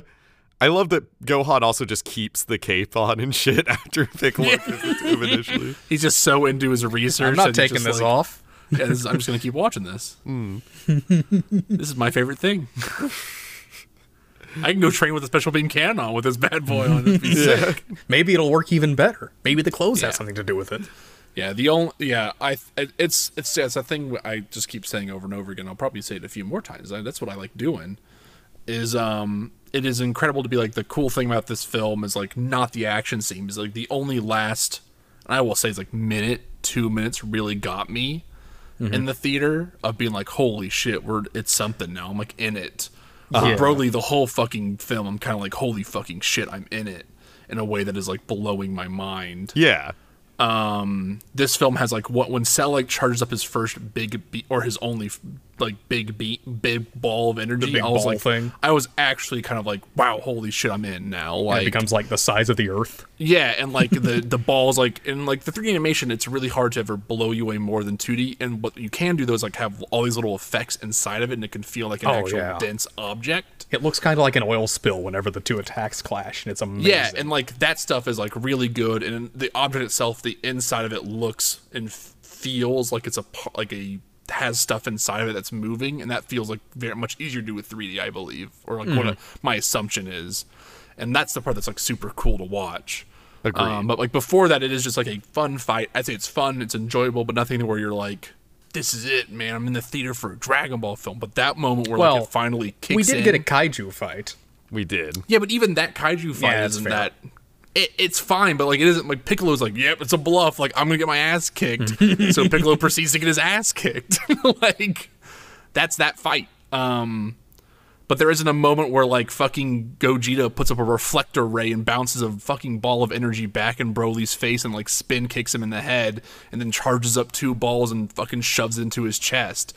Like there, and he's like, well, he's firing like a fucking magical beam out of his mouth, and you're like, this is incredible, and it's all happening in like 30 seconds, and you're like, that's fucking nuts, you know, like that film is nuts. I just want to make sure that's like, I want to make sure my that stance is clear. It never gets to that. It can't. It just that's not the idea of the film. Mm-hmm. But the stuff outside of it, I think, is like the best Dragon Ball's been at like just having its characters be characters in the world. That part is like amazing. It's like where you're like, oh, I fucking get why I, people fell in like why you could fall in love with like a slice of life Dragon Ball for like a day. Like that is cool, and they should do more of that sometimes. I don't need to constantly be saving the world. Maybe I do just want to hang out with Piccolo training Pan for an hour. um, that shit rips. Honestly, same. I'm like, I almost want more slice of life Dragon Ball moments written by Toriyama after this.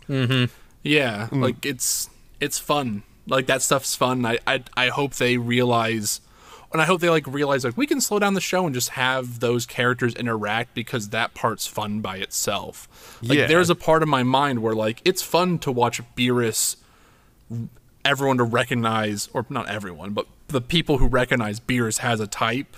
Mm-hmm. In what's her name again? I always forget uh, her name. Chilai, I think. Chilai, yeah, and be like, and Beerus to like have a like a turn to be like more slightly more amicable character to everyone now. Now that like the lady he wants to impress is around him. and it's very Mm-hmm. like, um, I I felt like oh we've got a you know mentor character in Dragon Ball who is attracted to a woman. I was like oh is this gonna go bad? Is this gonna go Roshi? I was so But it worried. I, didn't. like, It I was was so, so worried much- with horny Beerus. it was so cute. Like Beerus is just very much like smitten with Chilai and is trying to just be like a nice guy and impress her. And that's so much better of a bit than the classic Dragon Ball pervy sensei bit. It's a it's a better it's a better bit and it's like fun for Beerus. Is Beerus is always just kind of like a dismissive asshole. Aloof, yeah. And, and no offense to people who are big Beerus fans out there. Even I haven't even seen the super movie. I've watched like just enough. Like Beerus is always just the aloof asshole, and like as fun as that is, I think it grows thin quickly. Like that character arc grows thin quickly, so it's fun to be like he's out of it really quickly in this film to being like, oh, a cute girl. Uh, why don't we go get you some ice cream and um have a, have a day off, everyone. Let's enjoy the show. Yeah, and like it- it's even better Yeah. for the characterization of the relationship of Beerus and Whis, seeing Whis as like the one person who can pick up on what's going on. Yeah, everyone else is like, "Why is this happening?" Yeah. and like it's just this is just Beerus looks at her, and like you just see like the shiver, the goosebump shiver that goes up his whole body, and he's Yeah. just like, "Ah, the mo- oh, it he does have a type." Yeah, he literally Like- looks at her. He's just like, "I like her," and then like, yeah, Whis Everyone's like, the "What sidelines, the just like, fuck?" "Yep, that's his type." Here we go again. yeah, which What that means, is great. what Ian does type Sinclair- mean here? I don't fucking know, but it is interesting. I think it's the hair. Yeah. I was gonna say Ian Sinclair has a great fucking time as the character Whis. And he is on his like shit here. Like he is so good in this film. Which yeah, Yeah. we talked earlier. Chase and I were talking about Kaguya-sama: Love Is War, which the dub of that has Ian Sinclair as the narrator and just getting to riff and see his like comedy side. Yeah, mm-hmm. like he, I, I think Kaguya-sama Love is War, and he's like the narrator is like half the reason that show works in its dub. I know some people say they change how like the narrator works from the the original to the dub. Oh, hundred But the- percent. I I don't know. So it's what I've heard, Ah. but like the dub of that narrate, even if it's like different than how it's intended, is so incredibly funny. And like watching Whis and knowing it's easy that you can like really be like, oh, he's a very funny guy. He gets like how to actually land his points correctly and gets the Whis character down. Like again, Oh, yeah. like everyone's firing. This also I don't I don't know. We probably doesn't say it enough. But, like everyone's firing on full cylinder. We said it earlier, yeah. but like no one here besides um what is it um Broly because Broly doesn't talk in this movie like Not really. Nah, this is firing this is the film cylinder. premiere for um ah god, I'm blanking on his name for a second. Uh Johnny Young Bosch, uh, Yes, who is Johnny now Bosch. taking over the role of Broly. Who who's great. So Yeah. Johnny Young Bosch, great. You know him as Vash the Stampede in the Trigun dub, Lelouch in the dub of uh, Code Geass, or as the Green Power Ranger in the original Mighty Morphin Power Rangers. Fuck yeah, baby. yeah.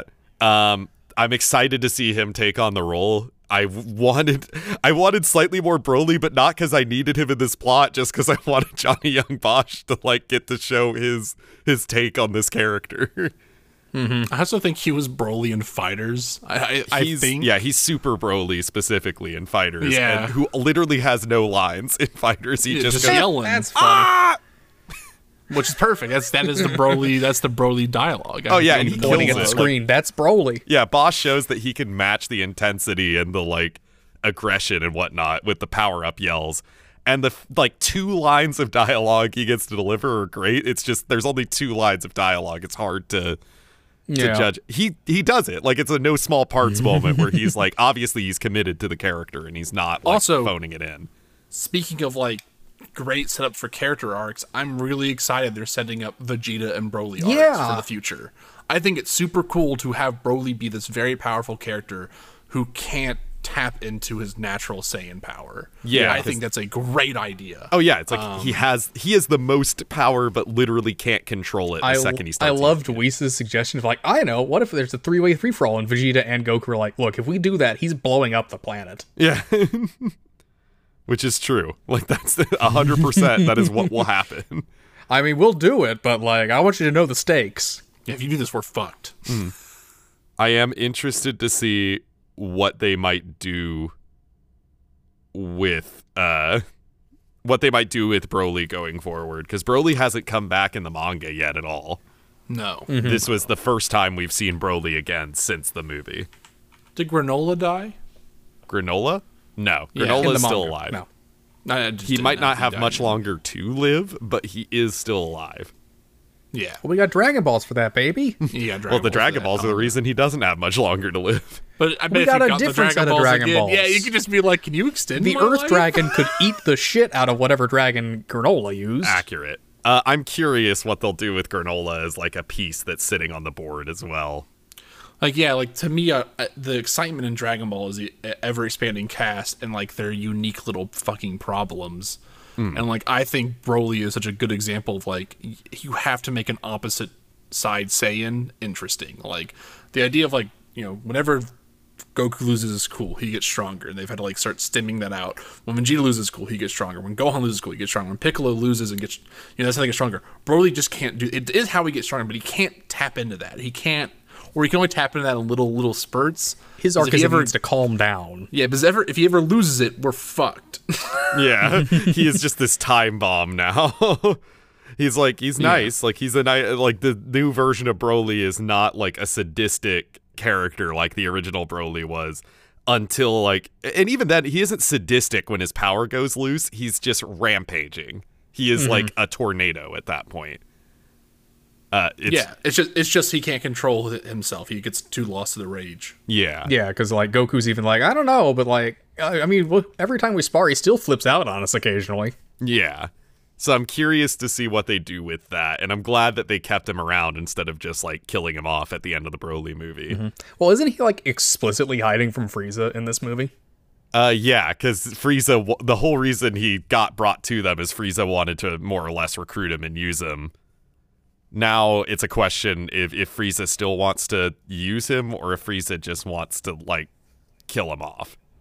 Mm-hmm. Which I guess we'll see coming up in this next arc of the Super manga if he comes back around again. Yeah. which I mean now we're up against now the there are pieces force. on the board. So I'm hopeful that like some of this groundwork they're laying now, like that they have a bigger plan and it involves more characters than just Goku Vegeta. Obviously, Goku Vegeta are probably going to be the A plot here, but I would love to see now that we've expanded these characters both in terms of power but also in terms of characterization that we can have them have arcs and be an important part of the manga going forward. And inevitably, when the anime comes back, because I feel like there's got to be another anime for Dragon Ball. It's fucking Dragon Ball. Yeah. But we'll see, mm-hmm. because there still is no official announcement on any kind of adaptation of like the Moro arc or the Granola arc. Yeah. Uh, so we'll see when that happens. They'll probably they'll probably they'll probably adapt those eventually. But like the hope that I think we all would have is like we let that manga go for a little bit and then we just have them just do the the pure those pure they just like fucking do them. They're just like we're gonna go adapt those and maybe we'll throw in a little bit of side stuff here and there, but not have a shit ton of filler in between. Just like we adapted it, we got the good stuff. All right, we'll see you back when it continues on. Although at this point, Yeah. if it's like Toriyama written just slice of life filler episodes, I'm if someone said, yeah, someone's like, hey, these people are, they're, it's not just random people writing it. It's like, this is the good shit. I'm, yeah, mm-hmm. fuck yeah, I'm into it. yeah. The best thing about this right now is like, I was talking to Yosh and everyone, I know about like films I watch and things I like. It is amazing to right now be in the Dragon Ball era where the films are killing it. Because Right. like right now it's four films in a row that people have liked. I haven't seen the first two, which is Battle of the Gods and Return of Frieza. I would say people have kind of soured on Resurrection F with time, Resurrection but they still F, enjoy yeah. it. Yeah, it's like not great, Uh-huh. but it's but it's not the Dragon Ball Z movies. Better than Ball most movies. of the Z movies, yeah. Yeah, and then it's like Broly, which is going to be the best Dragon Ball film probably for a very long time. Um, I don't think that's going to get beaten. And then Superhero, which is a great film or a good film at least. It's a very and that's kind of crazy because I'm like, I was like compared to like what's my other favorite film of all time that has a continuing arc to it or show? And it's like Jurassic Park is like one of my favorite films as a kid, and it's like high watermark, right? And I'm like I put them up there with Broly and those films like being extremely high watermarks for things as a kid I like, as an adult I like, things I just really enjoy. Then after that, it is just a fucking trail of shit afterwards. For and there's no coming back from it. Or at least with Dragon Ball, man, it it's it's can stay up there. You know, we got some pieces up there that I'm enjoying, um, including the main thing. It's incredible that that's happening at all. Like that's something I'm like I don't know how we don't get much of that ever. It feels like ever getting a continuing series to get like good movies consistently. But right now we're kind of we're having it, and it's kind of crazy that like we hope we can keep it up because it feels like we're always on the cusp of Dragon Ball coming the fuck back in a big way, and it feels like this is one of those things where it's like Dragon Ball's come back in a big way, guys. Like people want it if it's good. So Uh-huh. I'm, I'm always here for it. yeah, so we'll see. But I think that kind of sums up our thoughts uh, here. It's just we're very happy with this film. We're hoping it's endemic of what's to come, but of course we are cautiously optimistic. And Yeah, bring this- Carmine back. Bring Carmine back. and bring his YouTube channel back. this is either literally the signpost for like what could become the greatest era of Dragon Ball. Like this could be a return to Z level of interesting, or it could be just a return to normalcy, like spurts of greatness and eh, it's, it was all right. Yeah. I don't think we're ever getting back to GT, but So, but I'm I'm optimistic for the future, but I'm trying to keep a level head. I don't know. We've been misusing those balls. I wouldn't mind them t- doing their own like attempt Version? at what you call it. the Black Star. That was the Black Star ones, or was what was the uh, dragons? The Black, a Black Star, Star balls. Dragon Ball. Yeah. Okay, Star yeah. Balls. I wouldn't mind seeing that idea, like them try to do something with the idea of the overuse of the Dragon Balls has a consequence. But we'll see. But in the meantime, I think this is a good place to to stop it. So, so I, mean, I could keep going, but then this would be. Well, like I a think it looks like we've talked about as long, if not slightly longer, than the movie runs for. So Yeah. which, yeah, I guess runtime, I will just say it's a nice tight 90, which you don't see as often with movies anymore. it, it does not You overstay really its don't. welcome. to keep extending this out, the music's also pretty good. Oh, the the first time I think we got Dragon Ball dubstep in here for The music was um, great. ever, which is good. I'm not saying it's a bad thing. I actually like the electronic aspect they threw in there for the fight scenes. Yeah. It felt kind of Falconer inspired almost. Yeah, a little bit. Which yeah. like this is the original like Japanese soundtrack. Like they don't make their own soundtracks for these things anymore. So I'm wondering if there was some outside influence because I know like the Broly movie had a lot of chanting in the music, yeah, and that was directly inspired. Uh, the composer said by watching clips from South America in particular of fans gathered together watching the last episode and like cheering on the fights. Huh. that's cool. It was really cool. I, I I'm hoping like from them picking up from the is is they're looking at what people like from Dragon Ball and just picking and choosing the best shit now. Like that's my big hope as we continue on. Like Yeah, they, and they- they it feels like, like, a- there is some level of listening to fans being like, I'm really disappointed that Gohan never got to be there, and they're like, okay, cool, we'll do that. Yeah, and it, It seems like they're Piccolo doing that isn't on a there, yeah. global scale too. Like they're not just looking at what does the Japanese audience want out of Dragon Ball. They recognize this is a global brand now, Yeah, and they're acting like it. when they put chanting Broly in the film and everyone that's the hypest shit of all time, they were like, Yeah, yeah, maybe maybe other people are onto things that would make these films good. Yeah, yeah, yeah. Yeah, Okay, but can we get an extension of that one shot of like Yamcha looking evil? yes, Okay, just have like ne- just have Nega Yamcha come in. they did that in Dragon Ball Xenoverse. Actually, does that? Where Did they a really? There's a side mission because like the whole thing is like villains are getting super power ups like in Yeah, yeah. various time spans by the villains and things like that. And there's a side quest you can do where Yamcha gets a super power up. And you can unlock super evil power up Yamcha as a playable character. Incredible. so the best Does he still suck? what? Does he still suck when he gets powered up? Is it still like a you run up and one punch him? You can still he's still not like the highest tier character in that game, but he's shockingly stronger. Oh, okay. Yeah. Abnormally strong Yamcha. Thanks everybody for joining us for this very special episode of the Dragon Ball Super podcast. Or Dragon Ball Super Dragon Ball WSP. Fuck, I fucked it up. Dumbass. World's strongest podcast special episode about the Dragon Ball Super superhero film. Still a bad title. World's strongest podcast. Strongest podcast. There, that's the title. World's strongest World's strongest podcast, superhero podcast strong stronger. pad yeah, strong bad character. God. Homestuck. I'm trying to hit the uh, algorithm.